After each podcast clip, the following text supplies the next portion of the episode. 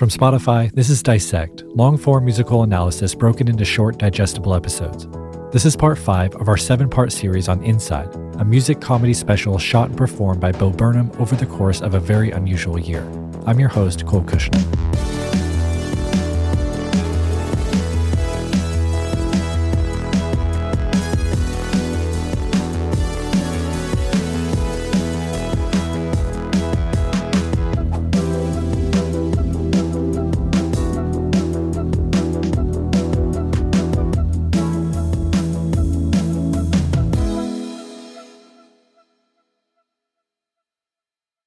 This episode is brought to you by Jiffy Lube. Cars can be a big investment, so it's important to take care of them. I once got a car that I started out with 25,000 miles on. I got it to over 200,000 miles because I took care of it. You know how you take care of a car? You take care of the maintenance, the oil, the brakes, all that stuff. And if you don't, you can have a car just completely fall apart. When your car needs maintenance, head to Jiffy Lube. They provide automotive excellence at speed. Get your oil change, brakes checked, tons of other multi care services. It's all done by expertly trained technicians who actually care about taking care of you and your car. Jiffy Lube, car more. To find coupons and start an instant online estimate, visit jiffylube.com. This episode is brought to you by Cars.com. When you add your car to your garage on cars.com, you'll unlock access to real time insights into how much your car is worth, plus, view its historical and projected value to decide when to sell. So, when the time is right, you can secure an instant offer from a local dealership or sell it yourself on cars.com. Start tracking your car's value with your garage on cars.com. Last time on Dissect, we examined a run of songs and interludes that continued to thread together Inside's interrogation of capitalism's relationship with the internet. The songs Unpaid Intern and Bezos One together displayed the inequity of our economic system, further developing this theme first established by Bo and Socko on how the world works. At the end of the episode, we saw the content creator with a knife skit, which is followed by a new interlude scene where we once again see Bo at work on the special. He sits cross legged on the floor in front of a keyboard hits record on his laptop, and begins to perform the song Look Who's Inside Again. Trying to be funny and stuck in a room. There isn't much more to say about it. Can one be funny when stuck in a room? I took a big fucking breath. Bo stops himself in the middle of his take and, frustrated, complains to himself that he took a big fucking breath. This behind the scenes look at Bo creating the special is consistent with the number of interlude scenes we've seen throughout Inside thus far. In each successive scene, we've observed how Bo's room seems progressively more cluttered, mirroring Bo's progressive mental decay. But however real these scenes might feel, we have to keep in mind that Bo consciously chose to include them in the film. Like a reality TV show, he's actively building a narrative, perhaps based on real life events, but assembled in such a way that tells the story he wants to tell there's always the possibility that it's entirely staged, entirely performed. And this is what makes his complaint about the supposed big breath he took pretty interesting. I've listened to this part over and over, and I cannot for the life of me hear a breath. Listen again and see if you can hear it. Trying to be funny and stuck in a room. There isn't much more to say about it. Can one be funny when stuck? I'm not sure about you, but I can't hear it. We might just think that Bo is being a perfectionist then, critiquing something only he notices. But then why does he take a huge, incredibly noticeable breath just before starting again? And if he was so concerned about us hearing his breath, then why did he leave this huge breath in the official version of the song that was released on vinyl and streaming services? Trying to be funny and stuck in a room. In the moment, Bo could have been taking a breath to ensure he has enough air to avoid taking a breath later. But perhaps it's a joke, ironically funny because he just complained about hearing his breath, yet a huge fucking breath is the first thing we hear in the song. And if this is the case, is Bo subtly winking to us here? Was this joke planned just like the rest of his jokes are?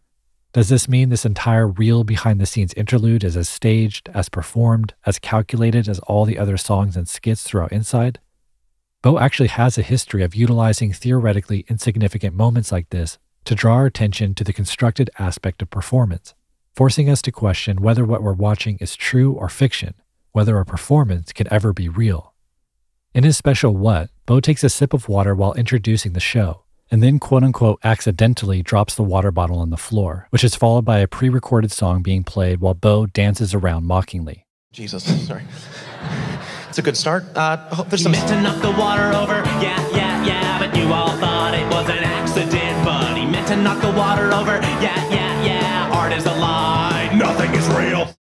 This short song ends Art is a lie, nothing is real, an idea that we should keep in mind as we get deeper into Inside's increasingly real narrative. Trying to be funny and stuck in a room. There isn't much more to say about it. Can one be funny when stuck in a room? Being in, trying to get something out of it. Try Look Who's Inside Again's first verse is self referential, as Bo describes himself being stuck inside, making inside. This makes clear why Bo chose to shoot this song as a behind the scenes interlude rather than the more constructed, highly edited visuals of all the previous songs. The performative and the real are beginning to overlap, and as the film progresses, it'll be impossible to tell the two apart. Bo begins the verse asking, Can one be funny when stuck in a room? A question that feels akin to if a tree falls in a forest and no one is around, does it make a sound? Without an audience, without that essential human to human reciprocation of joke and laughter, Bo has no way of knowing if his jokes are landing. He has no sense of connection with anyone. He's talking to himself, telling jokes to a camera, perpetually hitting the wall of recorded performance. As implied by the line, being in, trying to get something out of it, Bo is doing his best to entertain himself and find some meaning while forced inside during the pandemic. He's making this special. But as we're beginning to see in his slow mental deterioration, there might be a limit to what we can get out of being perpetually inside, devoid of real human interaction, trying to connect with each other by performing to an imaginary audience through a camera, an idea with universal implications given Inside's general examination of technology, the internet, and social media. I was a kid who was stuck in his room. There isn't much more to say about it when you're a kid and you're stuck in your room. You'll do any old shit to get out of it. Try With verse 2, Bo makes a pivotal shift, drawing a parallel between his situation now and how he got his start when he was 16, writing and performing songs into a camera in his bedroom.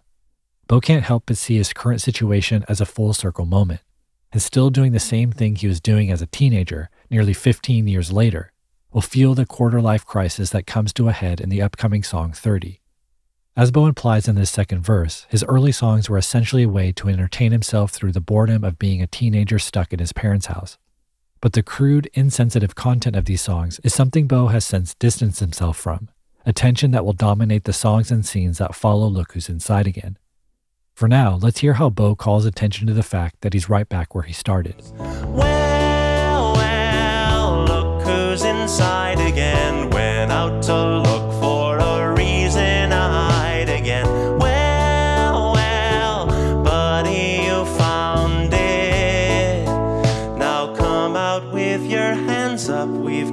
you surrounded. Oddly, drums and bass enter during this section, further merging the real and the performative aspects of this scene. And fittingly, Bo here also switches to the third person, as if someone else is observing and commenting on his situation. He sings, Well, well, look who's inside again. Went out to look for a reason to hide again. Well, well, buddy, you found it. Well, well is typically a phrase used to convey sarcastic surprise, as if Bo being back inside isn't a surprise at all. This likely nods to Bo's fraught relationship with performing in front of an audience, which increasingly gave him anxiety to the point of having panic attacks on stage. With a reason to hide, Bo did just that after his 2016 special Make Happy and hasn't returned to the stage since. Then in 2020, the pandemic forced everyone inside, which is likely what the line, Well, well, buddy, you found it refers to. It was a new excuse for Bo to stay in hiding. But then we hear the section's final couplet Now come out with your hands up, we've got you surrounded. Of course, this is what police say to someone hiding inside somewhere, demanding that they come outside. It implies there's no way out, that captivity is inevitable. Now, this line will come to have major significance by the film's end, as it comes back around in its final scenes. But right now, we suspect the line is meant to imply that Bo has not escaped an audience, since he's now invited us inside his home for this new special. However much anxiety an audience brings him, as a performer, he still needs us, and as a result, he's let the outside inside. He's held himself captive by bringing us into his home. Only now his audience is a camera, the audience of no one and everyone, the audience we all carry inside our pockets every day. Recall this idea of being held captive by a camera was introduced in the previous scene, where we saw Bo the content creator holding a knife to the camera while thanking his audience. Like we discussed at length in our last episode, we weren't quite sure who was holding who hostage, if it was a captive audience, a captive performer, or both. This idea of captivity is also reinforced in the visuals of Look Who's Inside Again, as we notice that Bo's recording equipment quite literally has him surrounded, a visual motif that will recur with increasing intensity throughout the remainder of the film. Fittingly, just as Bo acknowledges that he's surrounded, Look Who's Inside Again suddenly ends on a somber minor four chord, as if he surrendered. Now come out with your hands up, we've got you surrounded. Look Who's Inside Again strategically functions as a transition point in Inside's narrative. Until now, the majority of the songs and skits have been Bo commenting on and spoofing the world around him. He's been inside, analyzing what's outside. Now, Bo will begin to analyze what's inside, what's inside the house, what's inside of him. This shift inward toward introspection is something that Bo talked about as a result of the pandemic. In a rare 2020 interview with the Happy, Sad, Confused podcast, Bo spoke about how prolonged isolation ended up turning into a very psychic time for him it's also just like a very psychic time. It's a very I found it to be very interior psych and that that's tough for me. I mean, that's just like that's that's not totally easy to deal with because I'm just like I'm the guy that you know is already kind of shut in in his head and now that Totally. I'm like encouraged by the government to be in my own head that feels like not the ideal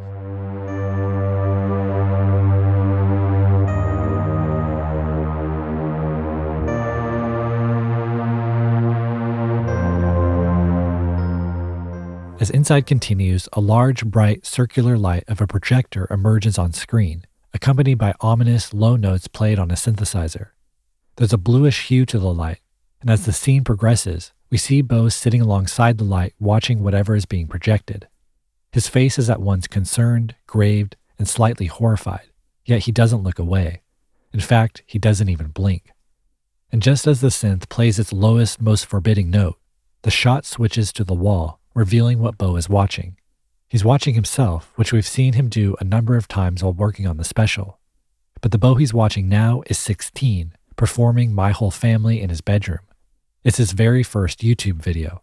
It's his performance origin story, the performance that started it all. The ominous feeling of this scene is likely inspired by Bo's actual feelings about this video. Here he is on NPR's Fresh Air, preparing to listen to My Whole Family with host Terry Gross, an enlightening interaction that helps display Bo's relationship with his teenage work. Why don't we hear what I think is the first song that you posted, which Oh, is boy.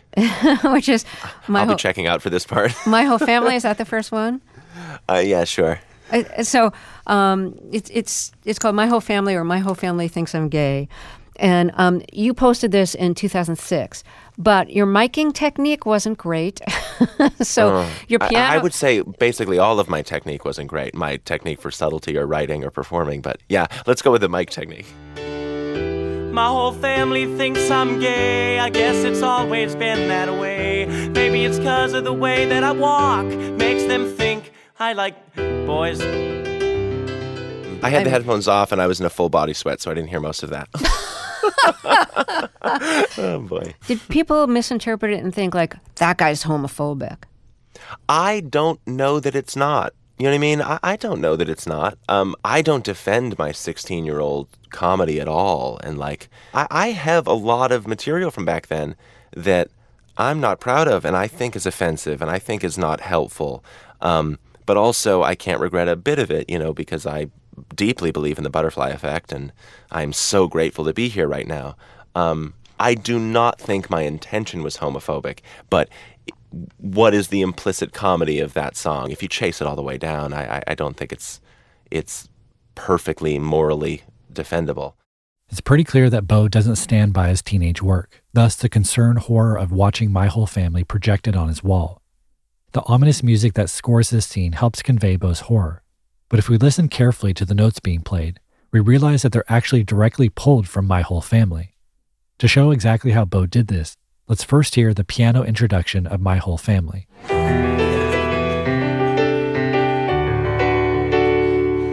Now, let me isolate the chords here, removing the rhythm and just playing the chord sequence.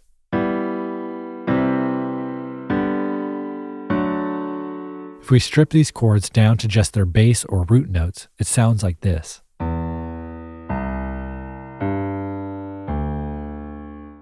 Now compare this with what we hear the synth play during the projection scene.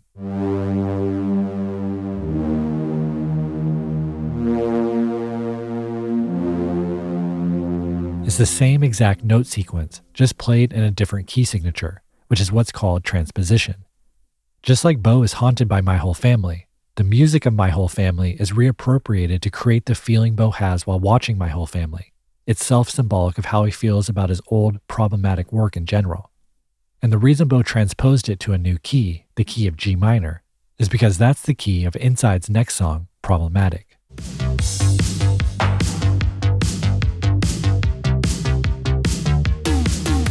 I grew up as your usual suburbanite, a tiny town in Massachusetts, overwhelmingly white. I went to church on Sundays in a suit and a tie, and spent my free time watching Family Guy. I started doing comedy when I was just a sheltered kid. I wrote offensive shit, and I said it. Father, please forgive me, for I did not realize what I did, or that I'd live to regret it. Problematic is an uptempo, 80s inspired electronic pop song featuring a pulsating synth bass and driving electronic drums. Thematically, it picks up where both Who's Inside Again and the My Whole Family projector scene left off. The first verse provides Bo's origin story. He explains how he's a sheltered, white suburban kid making Family Guy inspired comedy songs in his bedroom. He then sings, I wrote offensive shit and I said it. Father, please forgive me, for I did not realize what I did or I'd live to regret it. Despite these lyrics being dramatized for satirical and comedic effect, it does feel like they come from a place of sincerity. As we heard in his interview with Fresh Air, Bo does not attempt to defend his past work and does not stand by it, and he's taken this stance every time his past work comes up in interviews. you know, I started at 16. And then so like the person you are at 16, 19, 21, 25, you know, so it's like this conversation that's really kind of peaked these last couple of years about like whatever it means, whatever you call it, cancellation, whatever, whatever, ac- accountability, cult, whatever that is. Like, I think it's a thing that younger pe- people my age and younger really have been wrestling with for a while, which is that because like our lives and like the the roadmap to the person we currently are is just accessible online, Right. and it's like and it's like an, an embarrassing roadmap for most of us. I know for me it really is. Like it like I wish I could have some like spotless oeuvre that just was just like totally self-contained and like told a coherent, you know, moral story, but it just isn't. That's sort of been like my yeah, my whole life has sort of just been like creatively like putting stuff out to be like no no no sorry sorry for everything i said before. Actually i mean this. Sorry for everything. Actually i mean that. And it's like the hope is that we can allow for that change one but that also it doesn't but also that when people ask for that change people don't get so defensive. Because it's like comedians especially i think it happens with older comedians they're just so defensive about this stuff and like so defensive about re-examining their previous work. And it's just like what i mean like things are changing. Hum- in comedy ages like milk it just does. It just Right. like like you watch like a comedy from the 90s you're like jesus christ. Like you go like wow i did not realize how actually insane some of this was. Despite Problematic's first verse being at least rooted in sincerity, Bo adds another layer to the song with its second verse, which comments directly on the first. I wanna show you how I'm growing as a person, but first I feel I must address the lyrics from the previous verse. I tried to hide behind my childhood, and that's not okay. My actions are my own, I won't explain them away. I've done a lot of self reflecting since I started singing this song. I was totally wrong when I said it. Father, please forgive me, for I did not realize what I did, With verse 2, Bo critiques his own apology, which seems to mirror the cycle of Bo's reaction to the reaction skit, where each loop of self analysis revealed a deeper underlying motivation for his performance. Recall that at one point, Bo the reactor said, I'm so worried that criticism will be levied against me that I levy it against myself before anyone else can. And I think that, oh, if I'm self aware about being a douchebag, it'll somehow make me less of a douchebag. But it doesn't. Self awareness does not absolve anybody of anything. This same self critique is exhibited in the two verses of Problematic. Bo attempts to get ahead of criticism of his past work by criticizing it himself in verse 1. But then in verse 2, he acknowledges this self awareness does not absolve him of anything, singing, I tried to hide behind my childhood, and that's not okay. My actions are my own. I won't explain them away. The structure of these two verses also seems to mimic a cycle we've come to see often in celebrity culture. A celebrity will get called out for doing something wrong, either presently or in their past, and publicly apologize. That apology will get backlash for not being sincere or acknowledging the issue correctly, and the celebrity will then apologize for their apology, often regurgitating the criticism they received as a way of showing that now they really get it, that this time they're really sorry. Bo underscores this latter point by singing, I've done a lot of self reflecting since I started singing this song. I was totally wrong when I said it. Obviously, there's only so much self reflection that can be done in that amount of time, calling her attention to how often these public apology cycles are just desperate attempts to save their career, often written by a legal or PR team. They aren't actually sorry, they're just looking for the right words that will garner forgiveness to avoid cancellation. And even if the apology comes from a place of sincerity, there's an inherently performative aspect of a public apology just by the nature of it being public. And this performative aspect seems to explain the visuals during Problematic. With warm, smoky lighting, Bo is seen shirtless working out, drenched in sweat, but also obviously trying to look sexy. Once again, Bo the celebrity has found a way to center himself while supposedly apologizing to a marginalized community for offending them. The fact that Bo is working out seems to be a play on a celebrity doing the work to be a better person, to work it out. Yet his attempts to make this work look sexy show that even apologies will be curated to show the celebrity in a favorable light. Bo has been playing with these performative celebrity dynamics ever since the song Comedy, when Bo portrayed himself as a white savior celebrity here to heal the world with this special. But also recall that Bo's inclination to help was actually grounded in sincerity. By mocking himself in his own special, Bo showed he was self aware enough to understand there were also personal motivations behind his work, and to not acknowledge those and only present himself as selfless would be disingenuous and manipulative. And Bo seems to be doing something similar here on Problematic. We know Bo is horrified by his old work, but he also understands that it helped him get to where he is now. So attempting to totally erase that past, yet still reap the benefits of it, somehow seems even more problematic. And as he alludes to in the song's chorus, that's the bed he's made, and he's prepared to lie in it. At any point, he's ready to be held accountable.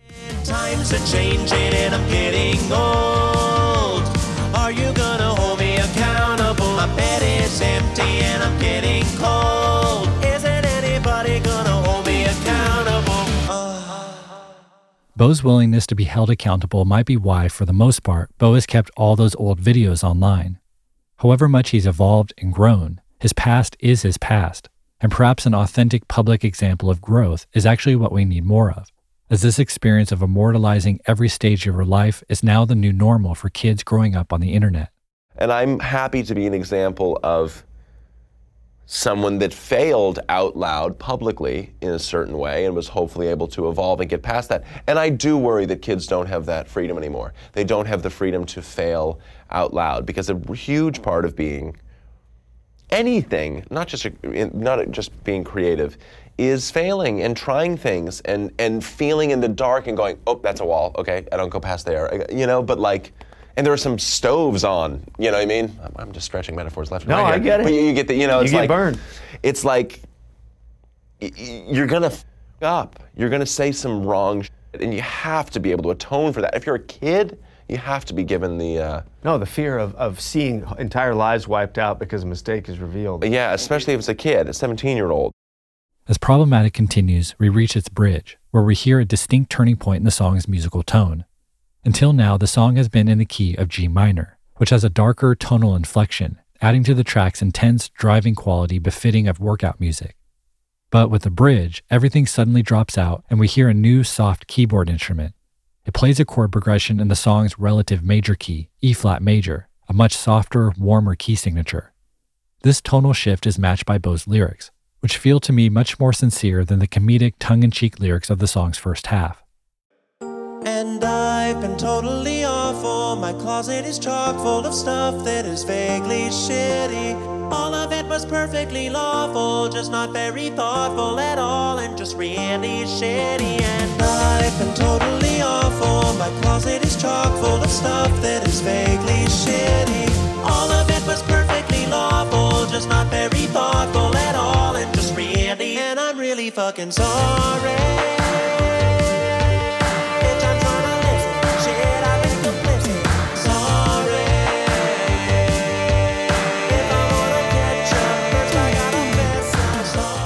Bo's admission of his past work being awful and inconsiderate crescendos into a straightforward apology. In between these long held sorries, we hear background vocals that sing, If I'm gonna catch up, first I gotta fess up. Catch up here seems to imply catch up with the times, with the new cultural norms and standards of what's appropriate and acceptable. This adds a new layer to why Bo is working out throughout this video. To catch up, he'll have to run faster. He'll have to be more fit to fit the new times. Interestingly, the most sincere feeling section of Problematic is contrasted with its most over the top comedic visuals. Bo shows us his nipples, sexually inserts a water bottle into his navel, and his dance moves reach an absurd pinnacle. He also drops to his knees and sings to the heavens above, implying that he's seeking God's forgiveness. And precisely when he sings, I'm really fucking sorry, we see Bo crucified on a silhouette cross projected on his wall. It's peak white savior martyrdom, dying for his own sins as opposed to humanity's sins. It also recalls the way some celebrities use God as a prop in their appeal for public apology, remarketing themselves as a God fearing, church going individual who is doing the spiritual work to change. These visuals seem to undercut Bo's apology, once again displaying Bo's extreme self awareness. He can't help but to mock his own public apology, knowing all too well that despite being grounded in sincerity, it's inherently performative, and there's no way of getting around its performative aspect. It's as if he's saying, Yes, I'm sorry, but also don't feel sorry for me. Don't give me brownie points for this apology, because at the end of the day, I was the one who fucked up, and I shouldn't be praised for apologizing. Now, after Problematic, we see a new interlude scene before hearing Inside's next song, 30. This interlude scene is one of the coolest, most important scenes in the entire special, and we're going to unpack it all right after the break. Welcome back to Dissect. Before the break, we reached the end of the song Problematic, which is followed by a new behind the scenes interlude, where we see Bo setting up a shot for what appears to be the problematic video that we just watched. He fiddles with some lights and smoke machine, adjusts his camera's aperture, all the while looking into his field monitor for a visual preview of the shot he's constructing. He picks up the field monitor to move it closer to him, and in the process accidentally pulls the camera it's attached to. The camera is on a stand, which begins falling to the ground, but at the last second realizes what's happening and catches the camera at the last minute. This interlude continues to serve as a constant reminder of the poimanon aspect of this film. Bo is never letting us get too immersed into the special without calling attention to its construction, as the process of its construction is a large part of its narrative and its central theme. And with these interlude scenes progressively showing Bo's slow deterioration while making this special, the camera falling feels symbolic of Bo falling apart, slowly unraveling. This is seemingly confirmed with what we see next, as Inside cuts to another interlude scene where we see Bo on a stool in the center of the room, and we hear the chirping of crickets, implying that it's nighttime. There's another slightly taller stool next to Bo, and on it sits a digital clock that reads 11:58, 2 minutes till midnight. Bo holds a mic and begins to speak directly to his audience, his camera. So, um, I've been working on this special now for six months. And the whole time I've had a, a goal in mind, which is I wanted to finish this thing before I turned 30. Um, because the idea of, of turning 30 while still in this fucking room working on this thing alone, um, that just seemed. I just, I just wanted to avoid that. So This scene mirrors the monologue we heard near the beginning of Inside, where we saw Bo talking into the same microphone in front of his mirror alongside his camera. There, he let us know that he was making this special alone, and now he's back to update us on how it's going. When he says, I've been working on this special for six months, we see a brief one second clip of Bo setting up equipment, his hair and beard much shorter than it is now. We actually saw this same shot in the very beginning of the film, in a montage of Bo setting up and testing equipment just before his mirror monologue. And if we're taking Bo at his word here, we can do some math in order to put a timeline on the creation of Inside. Bo's birthday is August 21st, 1990, which would mean this scene was filmed on the night of August 20th, 2020. If he has truly been working on the special for six months, that would take us back to around February 20th, about a month before pandemic lockdowns hit the United States. He lets us know that his goal was to finish the special in six months, before he turned 30, because he couldn't imagine still being stuck in the same room, working alone. There's a bit of frustration and dejection in his voice, perhaps because he knows he's a long way from that goal, seeing how we're only 40 minutes into what will become an hour and a half film. But the truth is, um, I turned 30 in less than a minute. So I'm just going to sit here and enjoy uh, my 20s and then get back to work.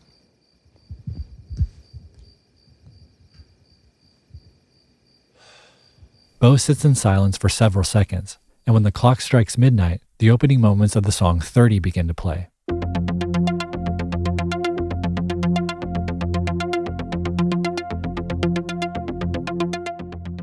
Now, there's a few really cool things we have to acknowledge about the clock striking midnight before getting into the song 30.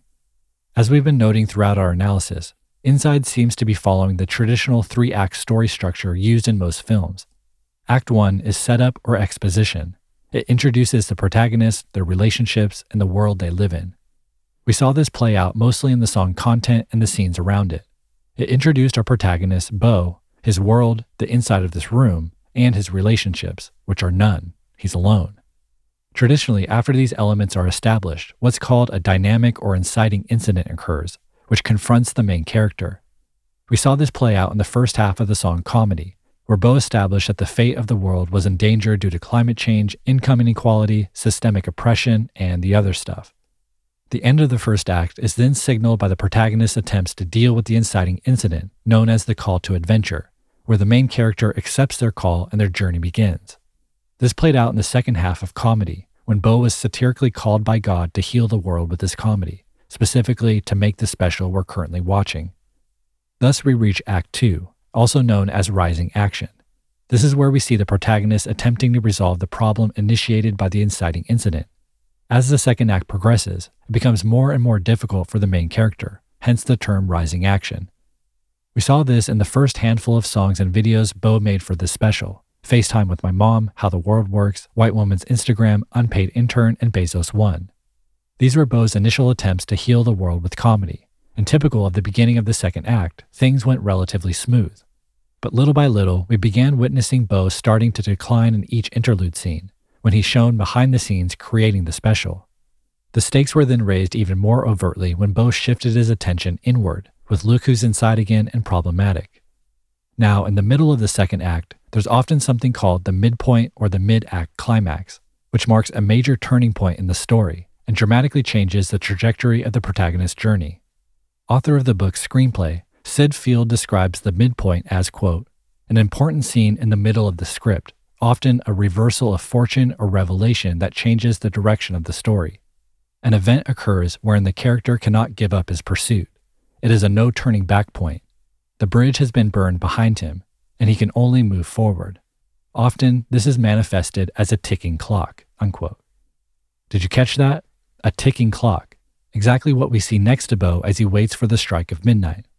And it turns out this turning 30 scene is a textbook midpoint, a reversal of fortune, changing the direction of the story. Where before Bo was attempting to heal the world by making this comedy special, clearly a satirical premise, this midpoint scene dramatically shifts Inside's narrative trajectory. Now, the question that will consume the rest of the special is will Bo actually finish the special? Will he make it to the end? Or will his mental health deteriorate to the point where that is no longer possible? This narrative shift from satire to an authentic personal struggle formalizes the thematic shift we observed at the beginning of this episode, when Bo stopped looking so much at the world outside and began looking inside, looking in himself. Now, as implied by the name, a midpoint typically occurs halfway through the story, though this is much more of an approximation since placing a plot point exactly at the halfway point, to the second, or even to the minute, seems nearly impossible.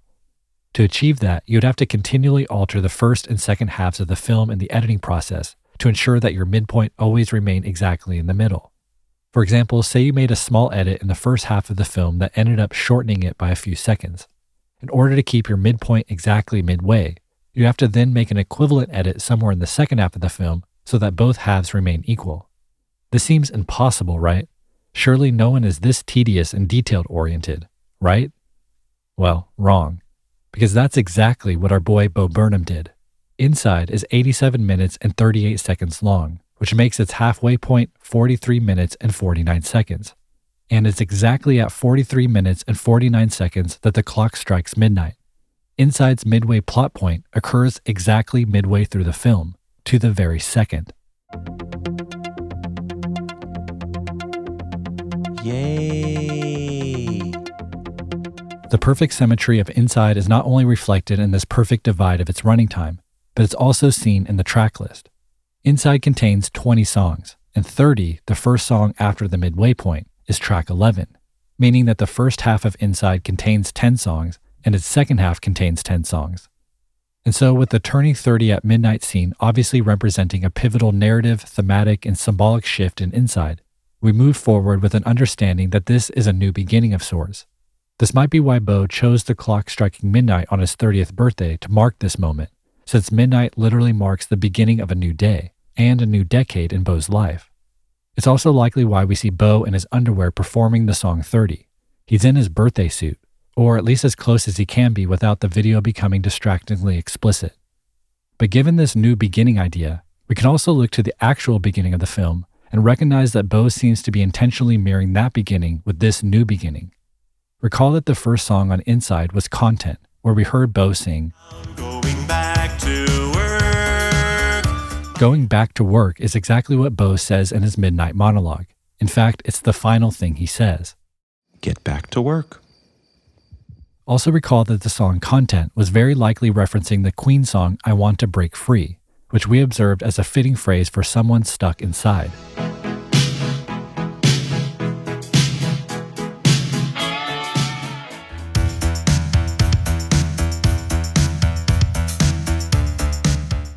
Now, taking a closer look at the production of the song 30, we realize that Bo has done precisely the same thing here. Let's listen to a back to back comparison of 30 with Queen's 1984 song Radio Gaga.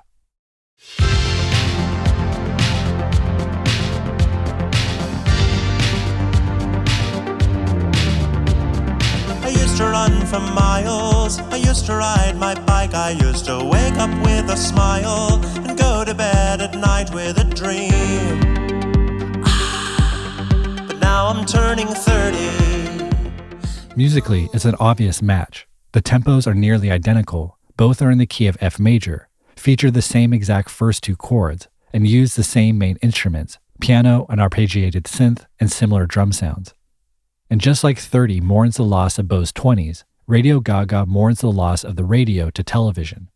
This kind of reappropriation of a reference song's subject is something Bo has been doing all special long, from Content's nod to I Want to Break Free, Unpaid Intern's nod to 16 Tons, Bezos 1's nod to Obsession, and now 30's nod to Radio Gaga. But the fact that Bo references Queen in the first song of the film's first half, and now in the first song of its clearly divided second half, feels like an extra intentional move, accentuating this idea of a new beginning even more.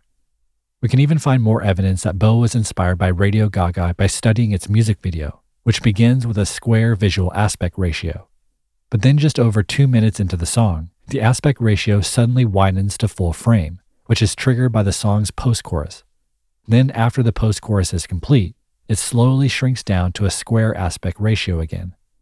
Recall we saw this exact visual flourish in the song White Woman's Instagram, which began with a square aspect ratio to resemble the original Instagram photo format. It then widened to full frame in the song's bridge before slowly shrinking back down to square once the bridge was complete. Now, thematically, the majority of the song 30 mourns the loss of Bo's 20s. He reflects on his life so far and constantly insults himself for not accomplishing much more than making a birdhouse with his mom. It expresses the type of anxiety a lot of us have when hitting such major age milestones, feeling like we should have accomplished or experienced more by this age, which can often result in something that resembles a midlife crisis, revealing yet another possible layer to the midway point that 30 symbolizes. I used to make fun of the boomers. In retrospect, a bit too much. Now all these fucking zoomers are telling me that I'm out of touch. Oh yeah? Well, your fucking phones are poisoning your minds, okay? So when you develop a dissociative mental disorder in your late 20s, don't come crawling back to me. Here in the song's second verse, Bo describes how he used to make fun of his elders, the boomers or baby boomer generation, and notes that now the tables have turned, that as a millennial, he's being made fun of by Zoomers, another name for Generation Z. But his comeback is what's the most interesting, as he addresses them directly saying, Well, your fucking phones are poisoning your minds, okay? So when you develop a dissociative mental disorder in your late 20s, don't come crawling back to me. His resentment is obviously comedic, but I do think his direct address of a dissociative mental disorder as a result of using your phone too much needs to be acknowledged, since that's exactly what we see happening to Bo throughout Inside, and something that will only worsen as the film goes on. He's speaking from direct experience, and while we've used past interview clips of Bo discussing dissociation to reinforce this theme, 30 marks the first direct reference within Inside itself. He even says in your late 20s, which is exactly Bo's age range when he began work on the film. It's 2020 and I'm 30. I'll do another 10, 20, 30. I'll be 40 and kill myself then. 30 ends with a brief outro, where Bo plays with the numerical sequence of tens or decades until finally joking that when he turns 40, he's going to kill himself. It's a dark note to end on, but ever self aware, Bo clarifies the lyric in the scene that directly follows 30. I just want to say for the record um, that I do not want to kill myself, okay? I don't want to kill myself, and I'm not going to kill myself. Um, and if you're out there and you're struggling with, you know, suicidal thoughts and, and you want to kill yourself, I just want to tell you don't. Okay? Can you not, please? Bo clarifies that he doesn't really want to kill himself and tells us that if we're thinking about killing ourselves, don't. He says this while sitting against an all white backdrop, talking directly to us. But as soon as he says don't, the scene suddenly changes. Now, a recording of Bo that was just talking to us is a projection overlaid directly on top of another Bo who's now watching himself. This new Bo is clearly months older than the first Bo, as his hair and beard is visibly much longer. The projector is set up in such a way that the younger Bo shows up clearly on the older Bo's white t shirt, perhaps the most obvious visual symbol for Bo's dissociation thus far in the special. Because the older Bo looks visibly more exhausted and disillusioned, the overall effect of this scene gives the impression that the younger Bo is talking directly to the older Bo, that younger Bo is telling older Bo not to kill himself. But older Bo seems generally disinterested or unconvinced, and even checks his phone a few times while watching himself. Just don't, all right? Fucking quit it with the. But really, don't kill yourself. You don't want to, because there are people that love you. That's not true necessarily, but there could be people that love you in the future. And just don't. I've had people close to me kill themselves, and I'll be honest with you, didn't love it. Didn't love that. So just don't. The younger Bo's attempt at a suicide prevention PSA becomes progressively weaker as he struggles to find a valid reason not to. In terms of its narrative function, this scene ups the stakes of the film, as the talk of suicide combined with seeing a clearly dejected older version of Bo plants the seeds that suicide might actually be in the cards as he struggles to finish the special, isolated and alone with only his camera, where watching recordings of himself is the closest thing that resembles human interaction. And this cliffhanger of sorts leads us right into the film's quote unquote intermission. We see the word intermission in huge all caps letters that fills the length of the screen. After a few moments, we see Bo come into frame wearing a workman's uniform. He's blurry and out of focus, as is the rest of the room behind him. He kneels down directly in front of the camera and begins distributing soapy water on what appears to be the camera's lens, though in reality, it's likely Bo set a large piece of glass in front of the camera to create this effect. Interestingly, it's the glass or the lens that's in focus, forcing our attention away from Bo and directly to the glass or lens itself. He continues cleaning the lens before using a squeegee to remove the soapy water.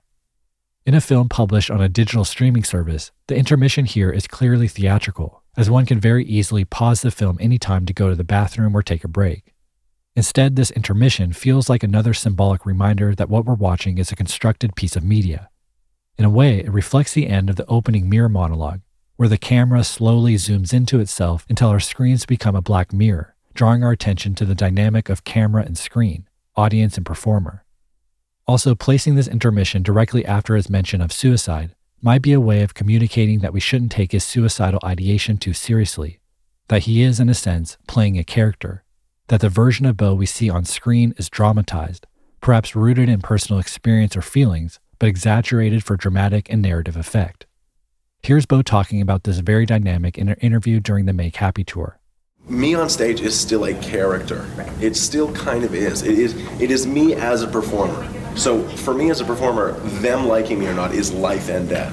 The good thing is, and truly in my real life, I have strong personal relationships and stuff that I that I that fulfill me to the point where I don't totally 100% need this.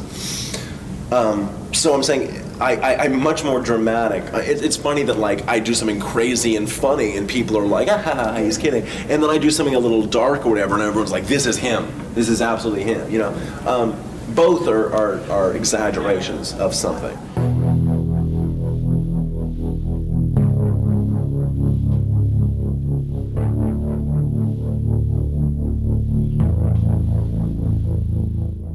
Throughout this intermission scene, we hear an original score that features a synth bass playing single low notes, outlining a four chord progression.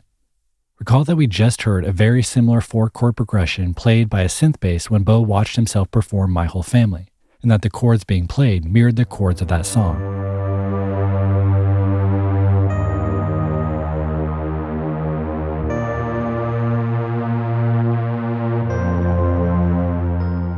Also, during the intermission scene, we hear a high melody played by what sounds like a synth imitating a vibraphone, and it's actually playing the melody from the song Content.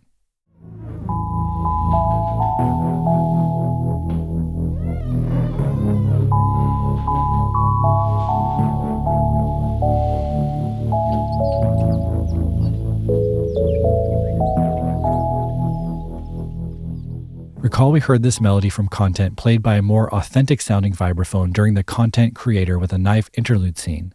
So thank you. And also, keep watching, because there's a lot more content where that came from. All right, guys. See you later.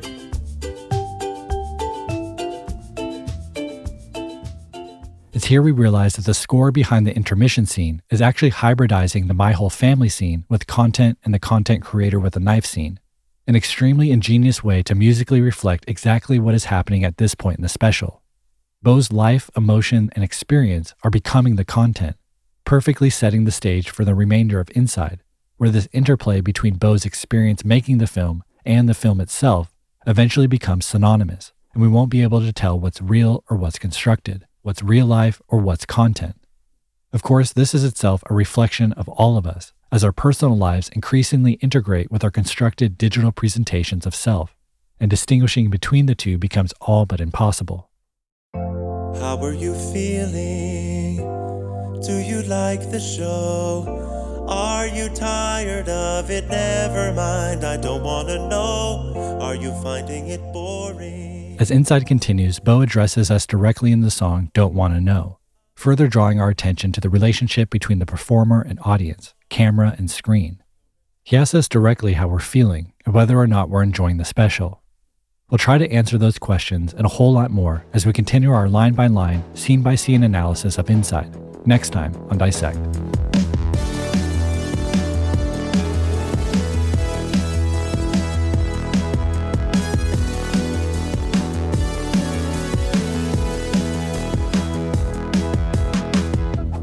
Today's episode of Dissect was written and produced by me. If you enjoyed today's episode, please tell a friend about the show or share on social media. It really helps. Additional analysis by Camden Ostrander. Audio editing by Kevin Pooler. Theme music by Bureaucratic. All right, thanks everyone. Talk to you next week.